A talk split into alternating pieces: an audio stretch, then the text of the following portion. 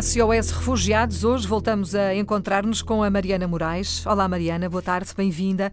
Olá, a, a Mariana está nos estúdios do Porto, da Antena 1, tem 25 anos, é licenciada em Bioquímica, mestra em Oncologia e está a fazer o doutoramento em Ciências Biomédicas. E está aqui porque também já esteve em Atenas eh, durante dois meses com o JRS Atenas a tentar eh, abrir caminho, a tentar eh, trabalhar e fazer qualquer coisa em prol de quem mais precisa. Estamos a falar de migrantes, estamos a falar de refugiados. Isto surge, Mariana, pergunto, numa altura em que a Mariana não conseguiu ficar indiferente às notícias que iam surgindo, não é? Àquilo que ia vendo na televisão, àquilo que ia ouvindo. Quer contar-nos como é que uh, aparece esta vontade de partir e de fazer alguma coisa? Sim, sim. Um, acho que foi muito isso. Foi ao longo do tempo ir-me apercebendo das notícias que saíam, ir-me apercebendo de pessoas que eu conhecia e que iam partilhando comigo esta realidade e perceber que ela não estava a acontecer assim tão longe de mim, não é? Ela acontece. Aqui ao lado. Sim, é quase como se acontecesse na minha casa. A Europa é a minha casa, partilhamos todos este espaço e uh, existem pessoas que não estão a viver com as condições que eu achava que deviam e que, pessoas que não estão a ser cuidadas da forma que eu achava que deviam na minha casa. E como é que eu posso ficar indiferente a isso? Como é que vivo a minha vida normal uhum. uh, e, me, e ignoro estas pessoas que estão mesmo à minha beira? É muito difícil, não é? Há quem consiga, há quem não consiga, há quem eh, eh, parta, às vezes sem saber para onde, nem, nem como, mas simplesmente com a vontade de, de, ir e de estar lá e de poder ajudar. Como é que foi consigo? A Mariana foi sozinha? Foi eh, com alguém? Como é que foi? Sim, eh, eu fui sozinha. Foi eh, um contacto que fiz com a JRS Atenas. Nós combinamos a altura em que eh, me era permitido com o meu trabalho ir uhum. e a uhum. altura em que eles precisavam, que também é mesmo muito importante irmos porque precisam, não é? Uhum. Uh, e então fui, meti-me num avião e uh, cheguei a Atenas e fui super bem acolhida pelos voluntários que lá estavam e também por os migrantes e refugiados que estávamos a servir. Portanto, foi como chegar a casa e encontrar uma nova família, foi muito bom. Hum, e a Mariana esteve exatamente onde? Eu estive em Atenas com a JRS, não estive num campo de refugiados. Uh, nós tínhamos um, um uma, uma hub community onde as pessoas poderiam passar o dia. Uh, tínhamos a Magi Stories, onde as pessoas tinham várias aulas, uh, e depois tínhamos também uma loja de, social. Tínhamos vários sítios onde as pessoas podiam ir buscar serviços e uhum. bens, mas muito mais que isso, podiam passar o dia, cuidar esta espera, não é? De uma coisa que elas não sabem exatamente quando é que vai acontecer, são pessoas que não sabem exatamente para onde vão, onde se vão ficar lá muito tempo. Exatamente, e sobretudo quando, não é? A exatamente. pergunta deve ser quando, quando é que eu vou sair daqui? Sim, vivem num se, não é? E então é preciso muito estar com elas durante esse se. É, é, é, o chamado cuidar da espera, como Sim. também o JRS e a Paz uh, fizeram referência. No fundo, é uh, acompanhá-las enquanto uh, a vida está basicamente em suspenso, não é? E o que é que vocês faziam, Mariana?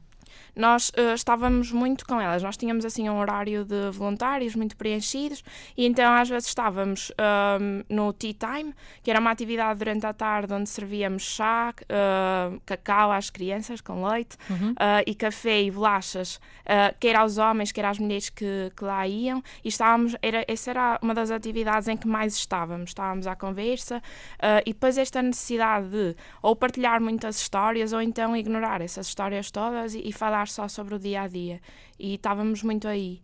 Depois também tínhamos uh, as aulas que podíamos dar, eu dei assim algumas aulas de inglês e ajudávamos na parte inicial, de preparar as aulas para os professores e assim. Uhum. Uh, tínhamos a Magazine, onde distribuíamos roupas e bens de, de primeira necessidade às pessoas que, que lá iam.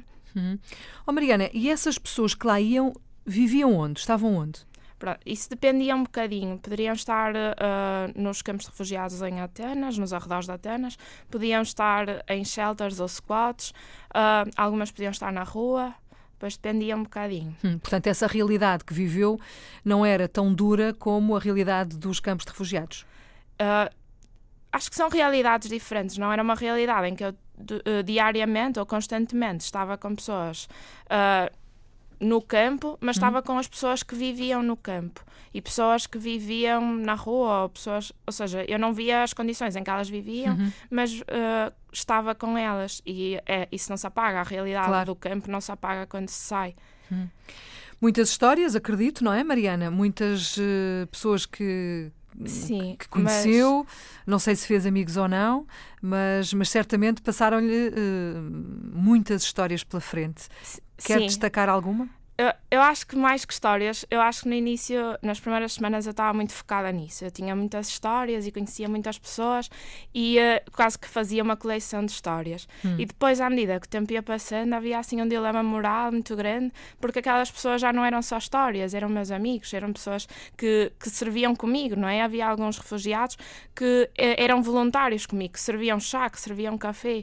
Então, sei lá, uh, depois já eram muitas histórias que eu tinha vivido com eles, para além das histórias que eu, que eu os tinha ouvido. Havia uma família que me era muito querida, uh, de um pai, pouco. Eu acho que ele até era mais novo que eu, que tinha dois filhos, um de, uma de sete anos e um de quatro, e uh, era incrível ver uh, a vontade e o pai que ele era. Uhum. Uh, a dedicação, não é? Sim, sim. Mesmo naquele contexto super difícil, eu lembro-me que o miúdo mais novo falava inglês com sotaque britânico perfeito, porque o pai todos os dias o punha a ver os desenhos animados em uhum. inglês desde muito pequeno. E perceber este cuidado do pai no meio de todos os problemas que ele tinha e no meio de todas as dificuldades. Uh, o cuidado de ser pai, não é? De dar carinho, de, de, estar com eles. Eu lembro que eles às vezes chegavam todos contentes porque o pai tinha comprado umas sandálias novas e um era um tigre e o outro era um leão. Uhum. Uh, e este cuidar da família, que não é preciso estarmos no nosso melhor momento. Nós às vezes esperamos o melhor momento, não é para sermos a melhor versão de nós próprios. E aquele, aquele rapaz, que era da minha idade, mostrou-me que podíamos ser a melhor versão de nós próprios em qualquer altura. E isso foi muito bom. Eu aprendi muito com estas pessoas. Acredito que sim, foram dois meses, não é? Não, sim, foi, não foi uma sim. semana, não, foram, não, dois, foram meses, dois meses, foi muito tempo ainda. Entretanto, com esses ensinamentos todos, depois, quando teve que voltar, e, e teve mesmo que voltar, não podia ficar eternamente, um, juntou-se à Miru. Foi a necessidade de uh, continuar esse trabalho cá também, de, de certa forma, não é? De não se afastar, não se desvincular deste desta temática. Sim, não faz sentido, não é? Não faz sentido nós irmos e depois pegarmos em tudo o que aprendemos e tudo o que vivemos e guardar na gaveta até à próxima missão. Então há muito esta necessidade de continuar. Uh, este trabalho cá também e há muita coisa a fazer, há muito caminho para abrir. Então fez muito sentido juntar-me à Miro Abrir Caminho e que passa muito por isto, por uh, continuarmos a traçar este caminho na nossa casa, noutra parte da nossa casa, mas uh, também na nossa casa. Isso é o que nós dizemos aqui muitas vezes, porque uh, é extraordinário perceber que há gente que parte e que está lá e que, que, vai sarar as feridas, mas também há muito trabalho a fazer aqui e há muito que, que, se pode fazer. E às vezes há pessoas que perguntam: mas como é que eu posso ajudar, por exemplo, juntando-se a estas uh, associações, a estes coletivos? Uh, que trabalham estas, estas temáticas e que têm gente muito ativa, que se manifestam, que, que se encontram, que discutem estes assuntos.